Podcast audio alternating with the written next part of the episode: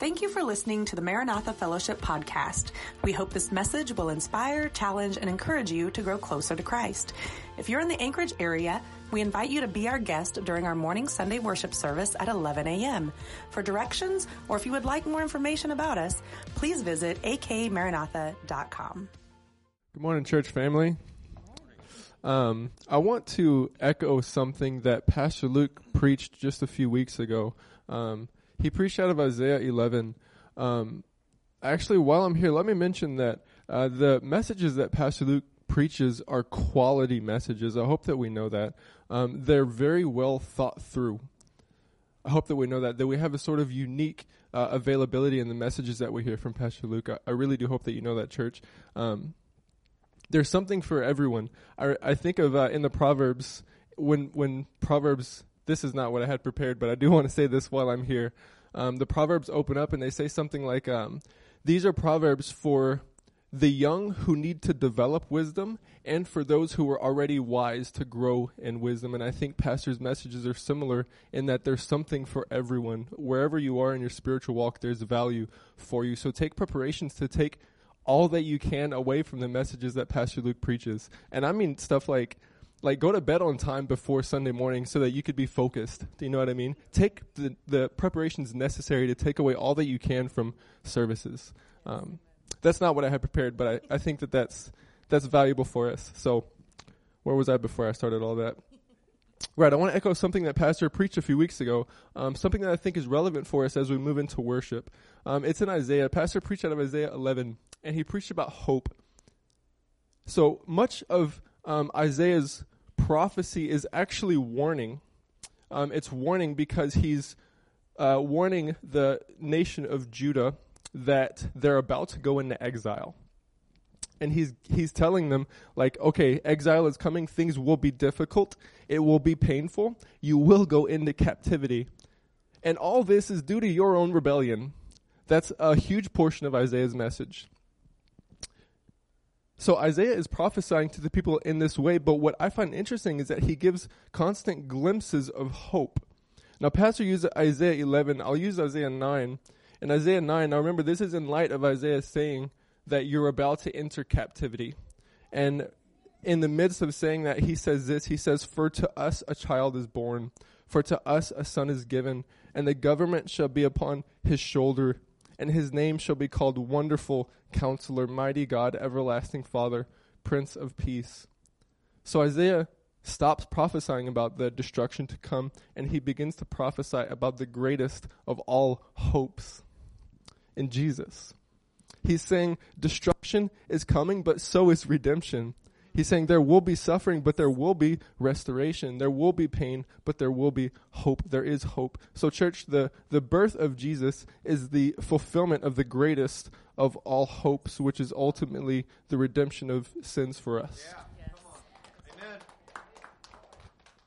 So, in Isaiah's day, they, they hoped for Jesus' first coming, and today we hope for his second coming, but God has, God has fulfilled the promise of His word, and He will do it again, and He will do it every time. I hope that we know that. So, church, what I'm getting at is that we have a God who we can hope in because we have a God who we can trust. I hope that we know that this morning. His word is predictably faithful. So, church, let's worship Him this morning with hope due to His faithfulness. All right. We want to talk about peace on earth this morning. Um, I think in some ways we've been we've been looking at things the wrong way around, and that that's what happens when we look at things from a self-centered perspective rather than a God-oriented perspective. Is that we we see things backwards. We see things in terms of how it suits us and how it affects us, and not necessarily how God has ordained it. And uh, you could see these kinds of things happening throughout history uh, for, for, everyday stuff, we say that the sun rises and the sun sets, but it actually isn't the sun rising and the sun setting, it's the earth rotating, right? And so there's a lot of things that are like that, and, and I think freedom uh, is like that. We tend to think of freedom as the absence of any kind of outward restraint or a- absence of accountability. And uh, it's uh, being able to choose to do whatever we want to do without any kind of restraint.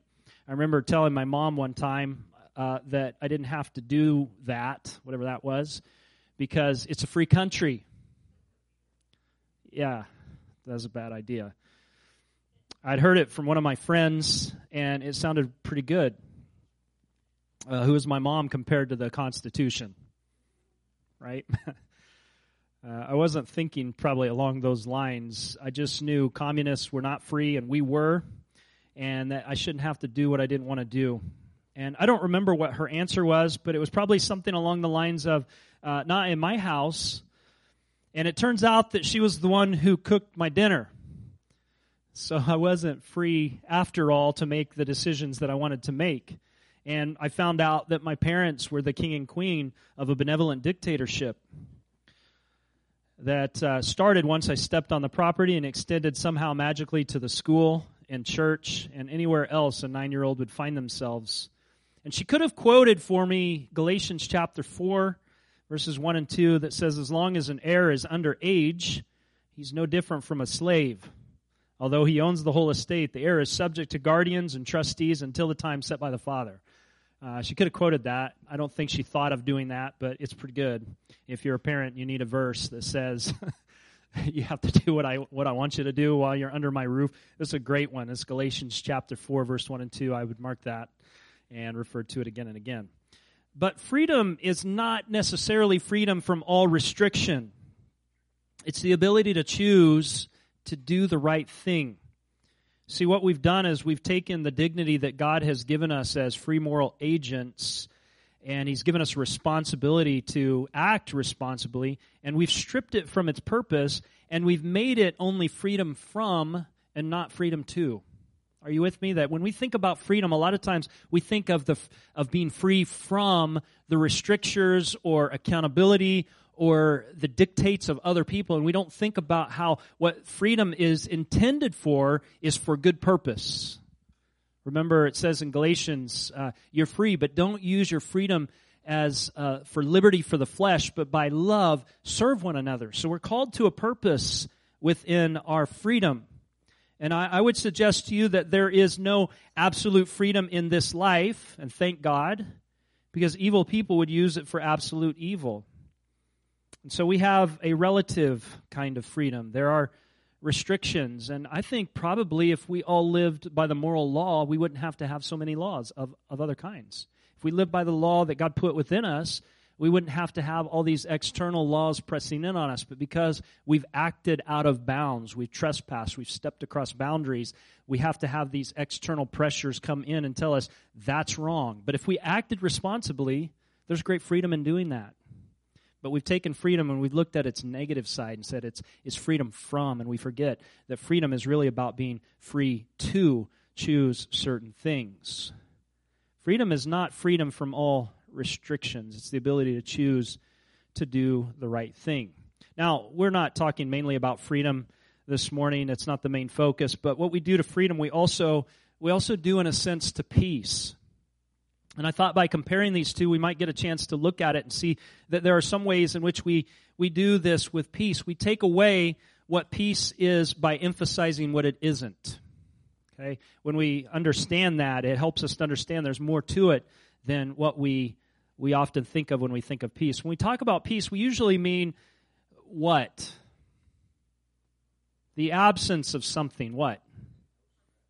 Stress, conflict, war, difficulty, maybe? Like, just give me some peace, will you?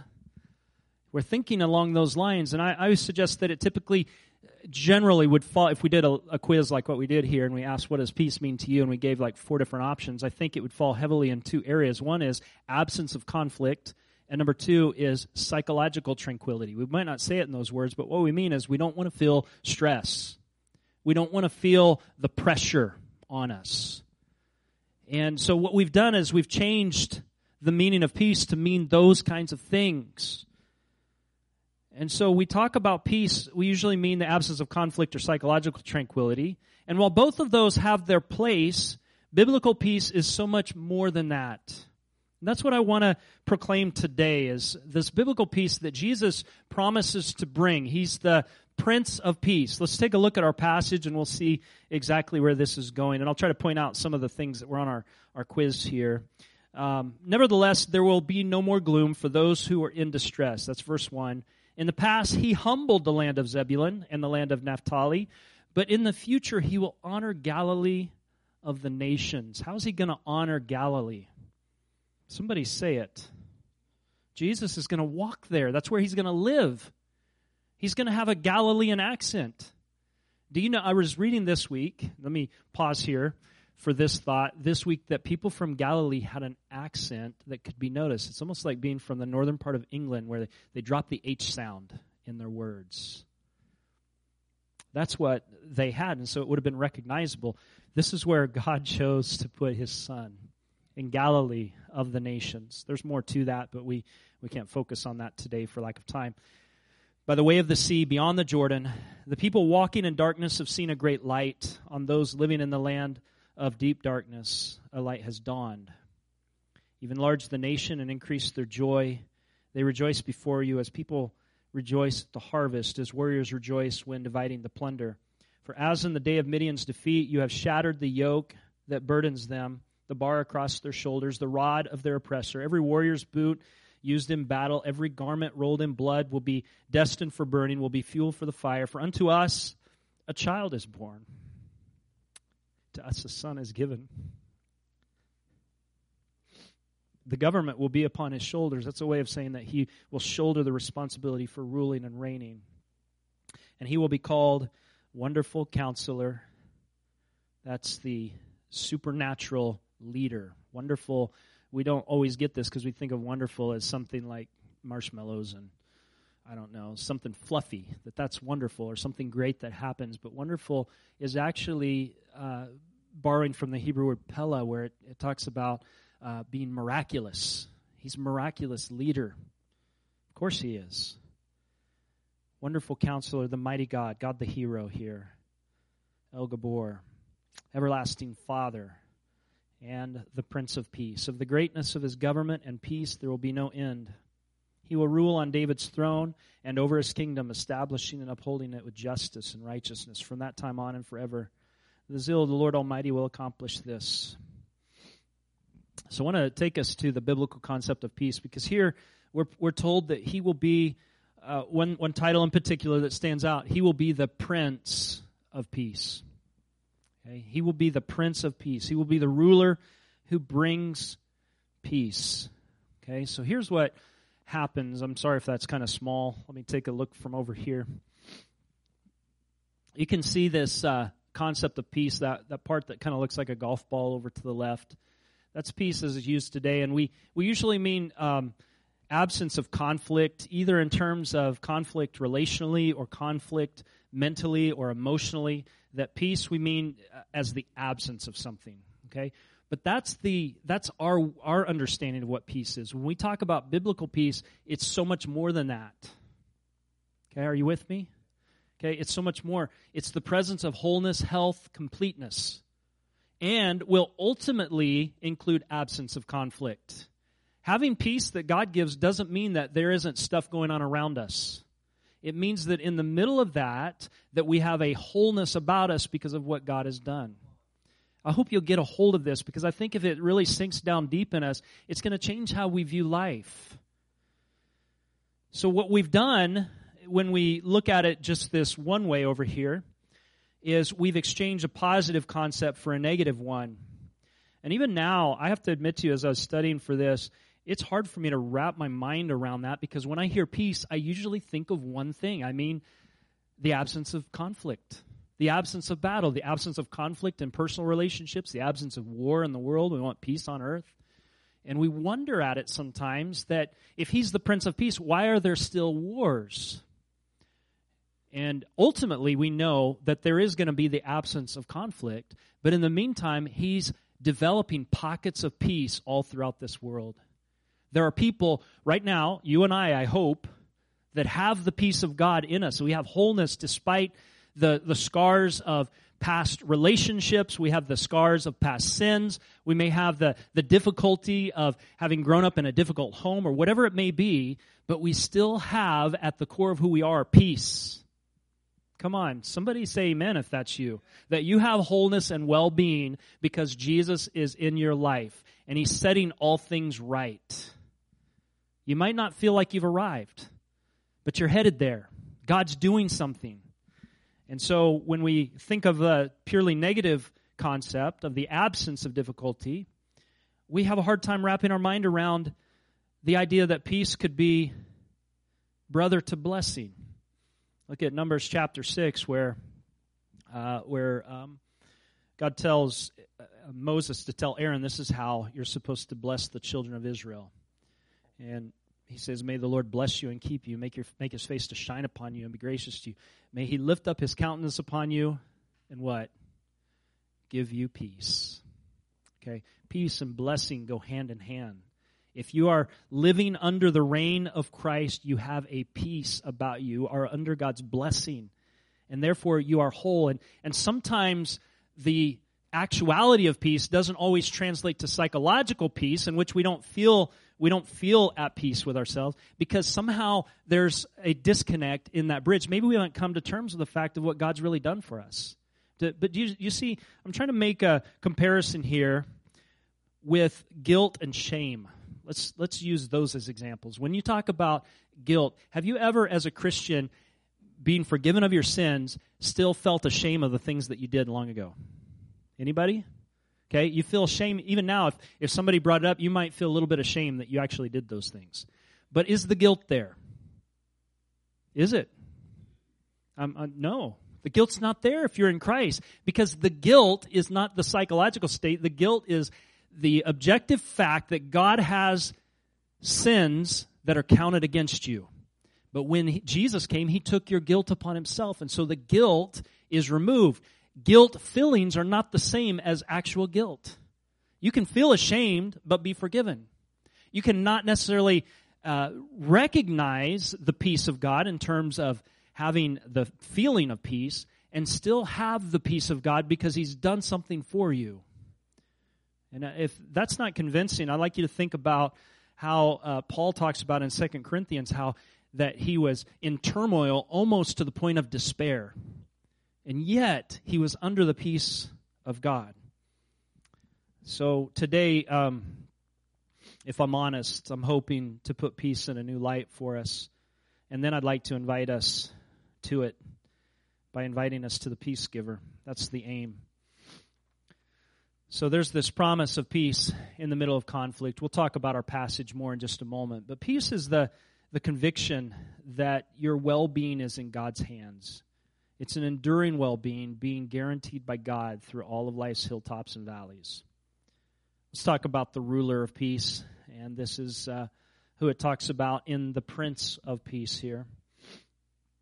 It says in verse 6 again, For unto us a child is born this is talking about a future event. As Isaiah, Isaiah writes this, uh, as God gives it to him, there's still about 700 years that are going to pass before this is fulfilled. Okay? So he's writing, and a lot of times when um, prophets write, they write in the present tense as if it's happening now, but it's still a future event because they're writing with certainty that this is going to happen. For unto us a child is born, not will be born, is born. Okay, so he's thinking in, in the prophetic present, like this is going to happen. He's seeing the vision as if it's right here. And now he's telling us a child is born, a son is given. Government will be upon his shoulders. He's gonna he's going to carry the mantle of leadership for his people. And then it, it talks about the different aspects of who he is wonderful counselor, mighty God, everlasting Father, Prince of Peace. The title here means that when he rules, the results ultimately will be peace, biblical peace. Now, there's the peace that we have right now, and there's the peace that's coming in the future, the ultimate peace. When He comes again, there will be absence of war. There will be absence of conflict because we'll be living under the rule of one. Right now, we're in a world that's divided by two kingdoms, two kingdoms at war with each other. Are you with me? And sometimes Uh, we, we obviously know the devil fights on one side, right? We know that the world often fights on one side, right? But do you know that sometimes the flesh fights on that side too? And so we can find the conflict running right through the middle of us too. We're facing that battle. We're fighting that conflict is here. But there's coming a day, and I would encourage you with this. If you're holding on and you're wondering, where is the victory over temptation? I want you to hold on to Jesus because we know that conflict too will come to an end. We can have victory in this life, and we can have victory in the life to come, but it will come if we'll trust in Jesus and not let go. You know, no biblical prophecy ever came in a vacuum. Uh, it would be interesting to find out how many times prophecy came because things were good. Like, well, this is your local prophet. I just want to tell you, God thinks things are a okay. It's all good. Nothing really to say here except keep on keeping on. I'm sure there are some places like that.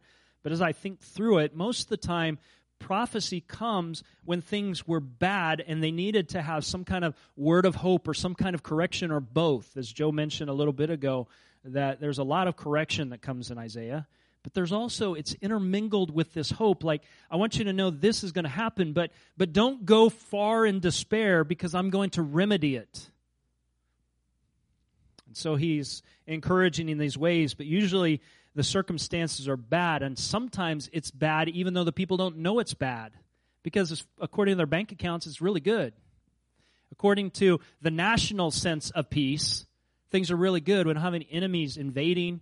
We don't have any in, in, uh, internal turmoil. Do you know that one of the most prosperous kings in the northern kingdom's history, in terms of everybody feeling like everything was good, was Ahab? They, everybody thought everything was great.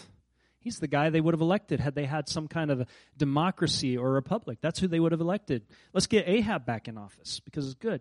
But the problem was that there was still conflict, and the problem was that people were worshiping the wrong God, and he wasn't going to let it go on forever. And so he shut off the water spout, and the rain stopped, and he got people's attention.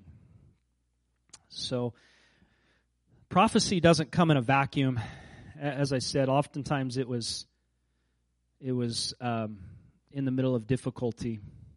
And so it's important for us to know the things that kind of surround the reason that prophecies come. And they, they don't just happen like as this mystical saying, like the oracles of Delphi, where they're vague and you can just kind of interpret them however you want. No, we need to understand what God is trying to say here. I bought this uh, used book a while back and uh, I like looking in the cover, especially if there's Bibles. Sometimes I find it saddens me a little bit, but I'll find in the cover of Bibles you can find them at Goodwill or Value Village. And the other day I found one that was kind of heartbreaking. Apparently, two kids gave a Bible to their dad. How did it end up at Goodwill? And it sometimes has a little note Dear Dad, hope you're doing well. Hope that uh, you can meet the Lord through this and it got donated. So I, I, don't know what happened. I don't know the backstory. Well, the other day I bought this book, and it had this note in it. Okay, and it, it's not great grammar because I think somebody's writing in a hurry, and it says, uh, "I wonder if we should be talking in front of Barbara's client." So, do you know? Do you guys know who this is? Was this one of you guys write this? I, I don't know if we should be talking in front of Barbara's client. And so I wonder, who's Barbara? And in this note, who are we? Because I didn't write this and I didn't receive it. And also, what are we talking about? I, I thought a little context would be nice and would help. But client tells me that it has something to do with business relationship or maybe a business proposal or maybe it's legal or something like that. I don't know exactly uh, what the context was, but it really had nothing to do with us. Uh, the Bible, though, has something to do with us, and we don't always know what the context is. And if we do, we can understand a little more of this. The prophecy that comes is coming in a moment of uncertainty for Israel, for, for Judah in particular. That there's uncertainty that surrounding this. This prophecy is being preached to a king who is bracing himself for a conflict with a nation which is stronger than his. Okay, if this is Ahaz, then at this time they're preparing for the invasion of a nation known as the Assyrians, who are nasty folks. They would skin people and use their skin for wallpaper. They would take the best and the brightest and they would behead them and stack their heads into pyramids in their own honor. They were nasty folks. And they love to taunt people with the fact that our God is greater than your God, and that's why He's given us victory. So, this is the threat that's looming. And in the middle of that, God says to them, Unto us a child is born, to us a son is given. The government will be upon his head. He's going to bring ultimately peace.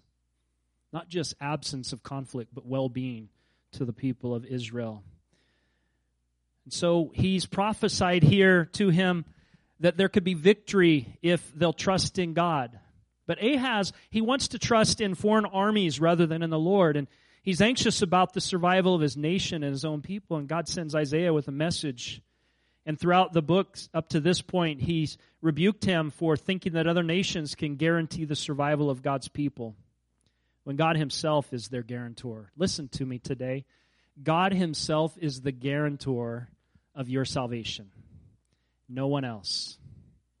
Listen, we can't even like back in the days of Rome, they couldn't they couldn't provide what they really wanted. They called it Pax Romana, the peace of Rome. They wanted to provide some kind of peace, but they couldn't really they could only provide the absence of conflict. They could never provide the true substance of the blessing of God.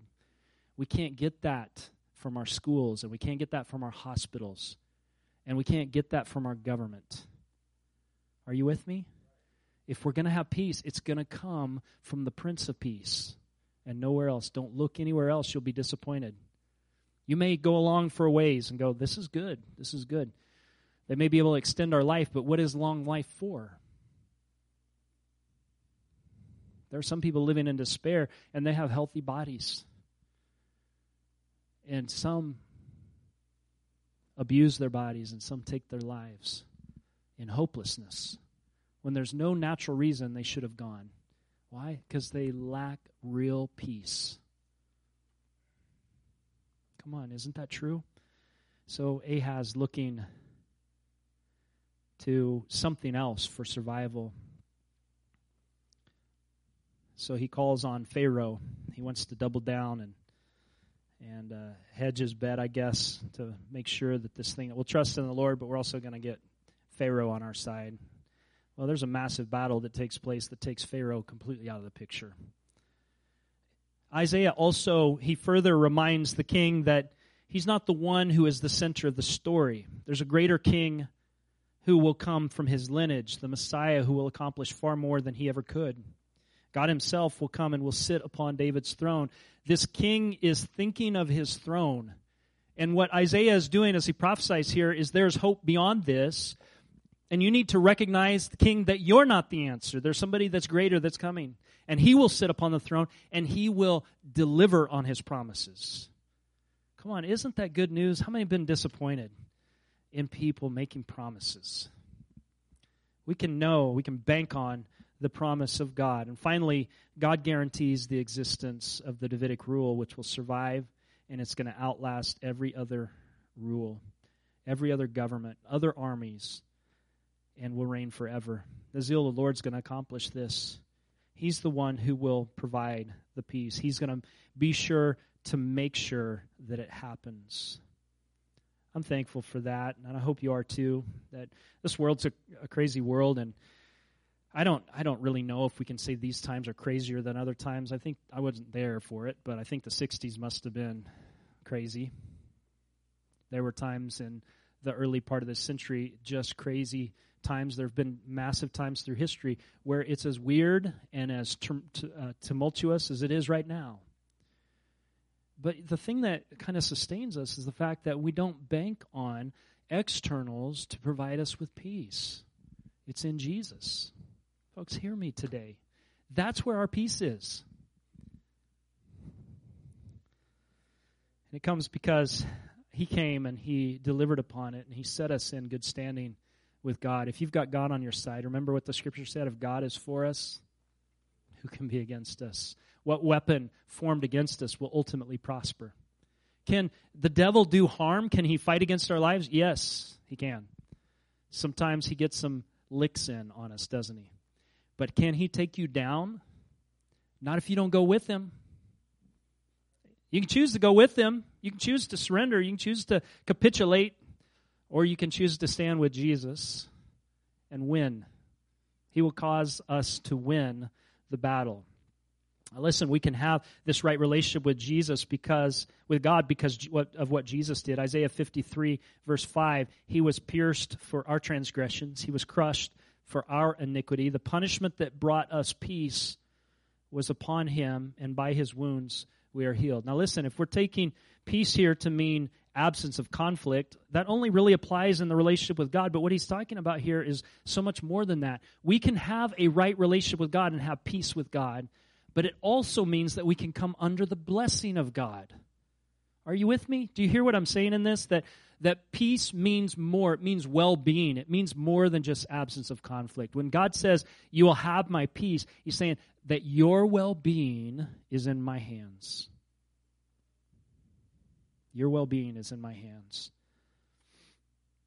John Oswalt, in his uh, his is probably the best commentary out there on the book of Isaiah right now. Maybe Motyer is the other example of that. But uh, Oswalt says someone must take the disease and give back the health, must bear the blows and give back wealth. And when he says wealth, he means it's in, in its original sense. I never saw this before. Wealth means well being. Do you know that? Not just having money, well being. He gives us well being. It doesn't mean the absence of conflict. In fact, the presence of conflict may be there. But the, we have, instead of the absence of conflict, we have the presence of well being. Do you think that it's possible with Jesus to be whole in the midst of the storm? Is it? Can you be tranquil in the middle of a storm going on around you? I think so. Can you be as if it is well with my soul? when it feels that you're in the middle of a fight? I think you can.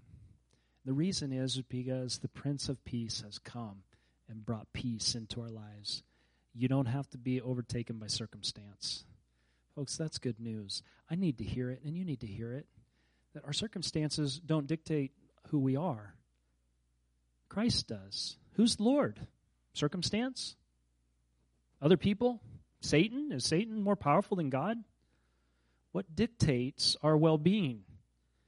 If He's the Prince of Peace, He's come with the promise of peace. He's put it in our lives, and there's the guarantee that one day what we've received now, there's an already and a not yet. There's an already He's given us peace, and there's a portion of that peace that, like a cornucopia, you know the cornucopia, the horn of plenty? It just expands as time goes on, and we'll find at the end of it the outflowings of His blessings.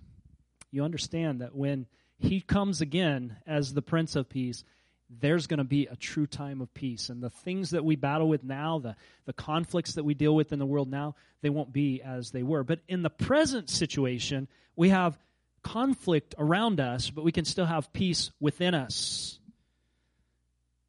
Sometimes we wonder at that. We think that God needs to take away all of our problems if we're to have peace.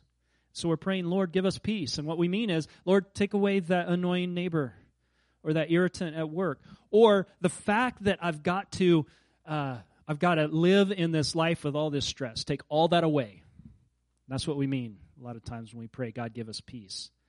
But what we often find is that what he does is he gives us a suitability to fit and be well in the midst of those things. That's important to know that he can give us that. So we want him to take all that away, then we can have peace. And we're disappointed when he doesn't. We wonder if he's truly the King of Peace after all. Let me take us to a New Testament thought here, 2 Corinthians chapter 4, verse 7 through 18. And I think you know where this is going. We have this treasure in jars of clay to show that this all surpassing power is from God and not from us. Listen, we're hard pressed on every side. Have you felt that before? We're hard pressed on every side, but we're not crushed. We're perplexed, but not in despair. Persecuted, but not abandoned. Struck down, but not destroyed. We always carry around in our body the death of Jesus so that the life of Jesus may also be revealed in our body. For we who are alive are always being given over to death for Jesus' sake, so that his life may be revealed in our mortal body. So then death is at work in us, but life is at work in you. It is written, I believe, therefore I have spoken. And since we have the same spirit of faith, we also believe and therefore speak. Because we know that the one who raised the Lord Jesus from the dead will also raise us with Jesus and present us with you to himself. All this is for your benefit, so that the grace that is reaching more and more people may cause thanksgiving to overflow to the glory of God. Therefore, we do not lose heart, though outwardly we are wasting away, yet inwardly we're renewed day by day. For our light and momentary troubles are achieving for us an eternal glory that far outweighs them all.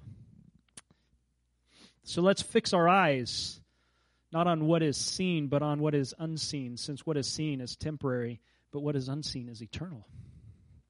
Can you have peace in the middle of the visible? Yes. If you have your eyes fixed on the eternal. So rejoice. God says, uh, Jesus said in particular, uh, rejoice not that demons are subject to you, but that your names are written in heaven. And he said in another place, no one can pluck you out of my hand. He's got you in his hand. That's peace. It's not that there's not any more wars or that, you know, there's not stressful things at home and uh, at work and all around us and the world's gone crazy. No, you can have peace in the middle of that because the Prince of Peace has come into your life. I'd like you to look at the guarantee of peace here. The guarantee of peace is brought to us by the zeal of the Lord. The zeal of the Lord. You can see this in different places. One uh, place it calls him the the jealous God, and and this word has a big uh, range of meaning. But the zeal of the Lord will accomplish this. It tells us.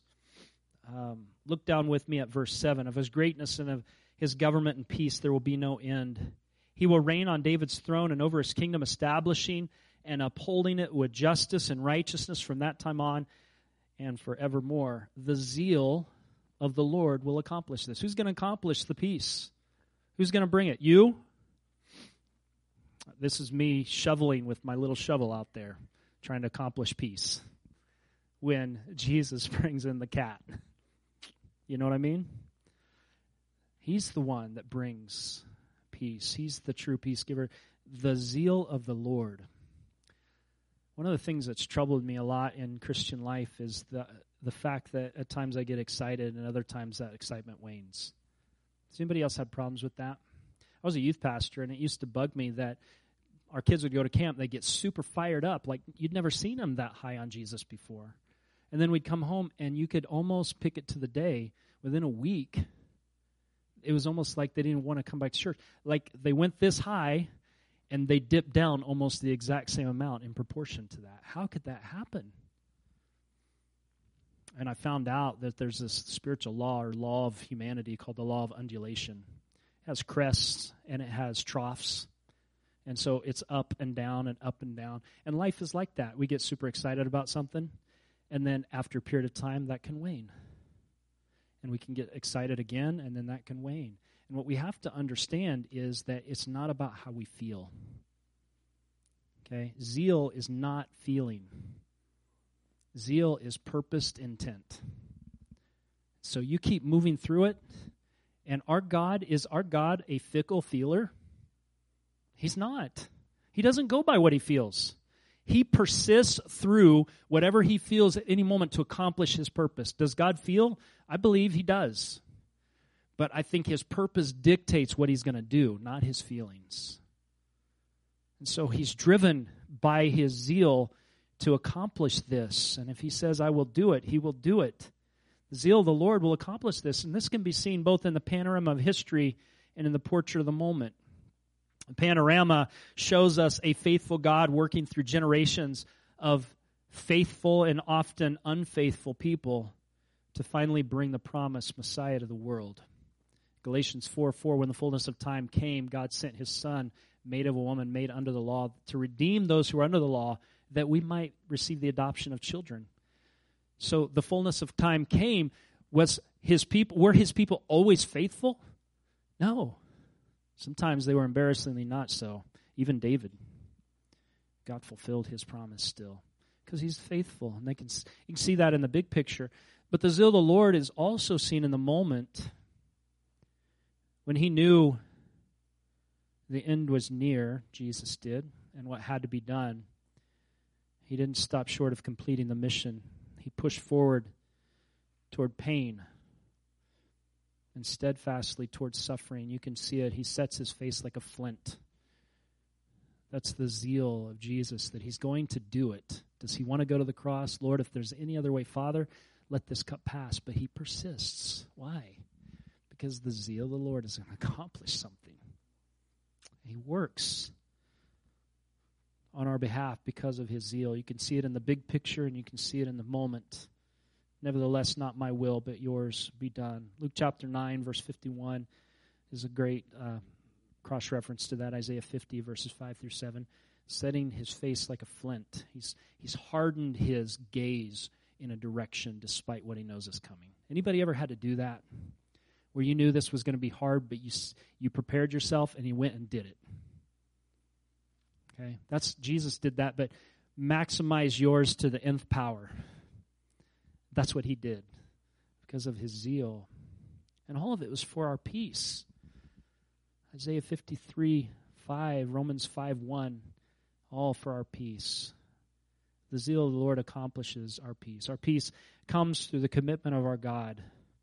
Our peace comes at the price he paid. The zeal of the Lord accomplishes this. You know, the these concluding words to that passage, um, our cry of expressing uh, express certainty as well as deep longing. As Isaiah says this, the zeal of the Lord will accomplish this. I think he sees it's not going to be in his generation because God's going to give them reprieve during Isaiah's day. But in Jeremiah's day, about a hundred years later, the gig's up. The Babylonians are coming. And this time, the discipline of God is not going to be turned back. And so he sees through it, though, that a shoot will spring up, as we talked about Isaiah chapter 11, out of the stump of Jesse, and there will be hope, and it will go beyond this. The zeal, the reason there's hope, the zeal of the Lord will accomplish this. If you need to have a reason to have faith today, the zeal of the Lord will accomplish this. Is he able to do anything? Yes. Is there anything too hard for him? And by the way, uh, when it says that in Jeremiah, anything too hard for him, it's is anything too wonderful for him? Is anything too pella for the Lord? That's the word that's used there. It's the same word when it says he will be called wonderful, miraculous counselor. He can get it done because he can do the miraculous for us. The Hebrew word for zeal is sometimes rendered zealous. You can uh, see some different translations on this. Uh, sorry, jealous. Sometimes it's rendered jealous. Uh, there's a French translation that, if we were to translate it word for word into English, the jealous love of Yahweh Sabaoth will do this. He's going to accomplish this. The Hebrew word sometimes means jealousy, and it carries a sense of great passion and desire. It can be used of people, but also of God. Here it doesn't mean ill will when he talks about his zealous or his jealousy. It means uh, instead of meaning jealousy in the context of the strong commitment.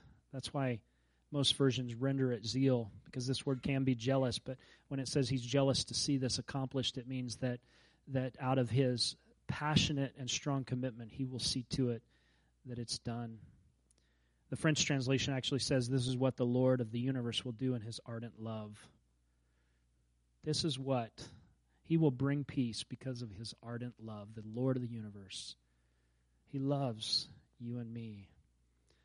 What the Prince of Peace gives us is a guarantee that your well being is not in the hands of circumstance, bodily condition, past sin, plans of sinful humanity, or even the devil himself. Shalom is given by the Lord. Aren't you glad? See, I grew up in church often thinking the devil had more power than he does. His power is limited. He's powerful. He's more powerful than us by ourselves. But when we have Jesus and we stand in his authority, we can match him not because of us. Let's not get proud and say something ridiculous like, Bring it on, Satan. You don't want that, trust me. But we can stand in his power and be victorious. It's good. So none of those things can outlast the, the zeal of the Lord. Finally, the durability of peace. And there's a lot less here, but listen to this. Of the presence or of the greatness of his government and peace, there will be no end. That's verse 7. He will reign on David's throne and over his kingdom, establishing and upholding it with justice and righteousness from that time on and forever. The zeal of the Lord Almighty will accomplish this. I think sometimes our view of Christ is not radical enough. Maybe it could be described as we believe in this endless cycle of people being born and dying, and, and the future just goes on ad infinitum, forever. We're just, this is going to happen from now on.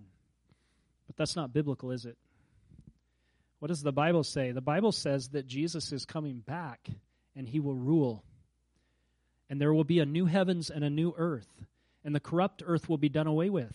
And he will make all things new. And his kingdom will be one that's every bit as tangible as the one in which we live right now. Folks, I hope you understand this that we're not talking about pie in the sky by and by and something nebulous like floating on clouds and playing harps and living like angels. No. It's a new life that God will give us. And it's a, it's a life of peace in which all the obstructions to peace are removed and every benefit and blessing of peace is given. That's what we're called to. That's what we will receive when Christ comes back. This is the final condition of things. It's not just the way things end. Peace endures unchanging. Whatever stands between now and then, this is how it ends for those in the kingdom. Just as the throne will never end, so his peace will never end. The reason a peaceful kingdom can exist is that the Lord establishes it. Look at uh, look at verse seven with me again. He says, "Of the greatness of his government and peace there will be no end. He will reign on David's throne and over his kingdom, establishing it and upholding it." Who's responsible for the kingdom of peace? The Prince of Peace. He will establish it. Establish means to, to make it happen. He's going to accomplish it. But then it says, He will establish it and He will uphold it. All of us know it's easy to start something, it's much harder to sustain it. Are you with me? Anybody started uh, like tons of projects? Anybody make New Year's resolutions? Like, this is what I'm doing this year. I'm going to read 25 books. It's easy to make that promise in our zeal. It's a lot harder to, to maintain it. It's easy to make great commitments to God. It's a lot harder to maintain it. Like we're gonna, do, you know, we're gonna read through the Bible this next year, or my house. I'm I'm gonna stop arguing. I'm gonna stop arguing. Okay, and we get in that moment, and there's the right word. We think it's given by the Holy Spirit, but it's maybe another spirit there's the right word that could be said and we could fix this situation and we could say it. And so we've made a great commitment by sustaining it. Listen, he not only establishes the kingdom, he maintains it. He upholds it with his righteousness. He upholds the kingdom. That means that he will be the one responsible for making sure it continues on. You see the difference in these words. One has to do with causing something to come into existence, the other has to do with making sure that it continues in a certain condition. And we can recognize that both these are important, or there will be no kingdom of peace. It has to be started, it has to be sustained. That's the radical idea of Christmas is that peace has come. It starts in our hearts as we receive the Prince of Peace. And you can live with peace in your life and well being. That doesn't mean you never have trouble, you'll never get the flu or whatever.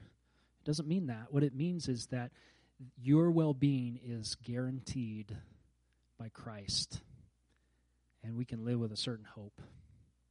Man, that changes so much when you know that your last day will be a good day. Your last day will be a good day. When you close your eyes for the last time and you open them up in the presence of Jesus, it's going to be a good day. Think of the alternative. Having a great life. You might have yachts, and all the money you could ever spend in this life and dread the fact that that's going to come to an end permanently. Can you imagine being in that condition and not knowing Jesus and closing your eyes for the last time? Finding that you wake up into a torturous hell worse than this world ever was. That's the other side of it. For you and me, we've got we are heirs of the Prince of Peace. We're heirs of the King. And we know that we've got something coming for us that's a good day. So, what does this have to do with us? I think the question may reveal a problem in our thinking. The question could show a view of the world which has this being our story in which God appears every now and then. And that's backwards. This is God's story. We're characters in it. And uh, His peace is a peace that He gives. He brings us into well being, but He brings us into relationship with Him. This kingdom of peace is not about you alone, it's only yours through Him. It's bigger and it's better than anything we could build for ourselves. So, what does it have to do with us? It has to do with who you are in Him. If you're going to be living in the kingdom of peace, it has to do with who you are in Him. You can't do this on your own. We've tried, we've failed. That's what the Tower of Babel is all about. We will make a name for ourselves. God says, You can't have peace that way. And I'll show you. All he did was have to change the languages a little bit. And everybody was at war. And everybody said, We don't like them. We're going over here. And they spread out through the earth because there was a false sense of peace. And he will not allow that to stand. This has to do with who you are in him. It also has to do with how you relate to the king. Is he king or are you king? It also has to do with what the future will look like.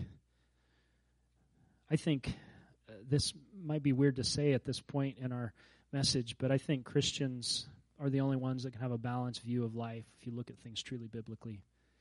Because there are pessimists out there that think it's all bad, and there are optimists out there that think it's all good. And I think the Christian can look at the bad in its worst form and can also look at the good because we know there's a God who's come in. You can see the sinfulness of humanity. You can also see the goodness of God. And you can see how there's something redeemable even in the worst of kinds. Why? Because we have a different perspective on this. That there's both bad and good in the world. And God is ultimately good and purely good. And He's able to redeem that which is bad. And He's redeemed us. The future is bright for those that are looking to the Prince of Peace. And I would have you to know as we close here, God's has created only one place for humanity. Did you know that? We're like mad because God has created hell. He didn't create hell for people. Did you know that? It's for the devil and his angels. And he honors our free choice. We've come full circle to talk about freedom again. He's honored our choice of freedom to say, if you will not choose me, I have no other place for you to go. That's the choice that people have made apart from Him. He's only made one place that's to be with Him, that's to be in the kingdom of peace. Will you, will you choose it? I like, uh, I've been hearing this, it's been going through my mind lately. When uh, Benjamin Franklin came out of the Continental Congress in 1878, uh, a lady asked him, Do we have a republic or a monarchy? Do you know what he said? A Republican, a republic, sorry. a republic if you can keep it. If you can keep it. We have a peace if you can keep it. And you can with the help of the Lord. Amen. Stand with me if you would. Thank God. These are wonderful words. And if it's not been good, that's because I've done injustice to it. And this is a wonderful passage which we can we can glean hope. And I hope you'll have hope through all this and you'll have peace through all this.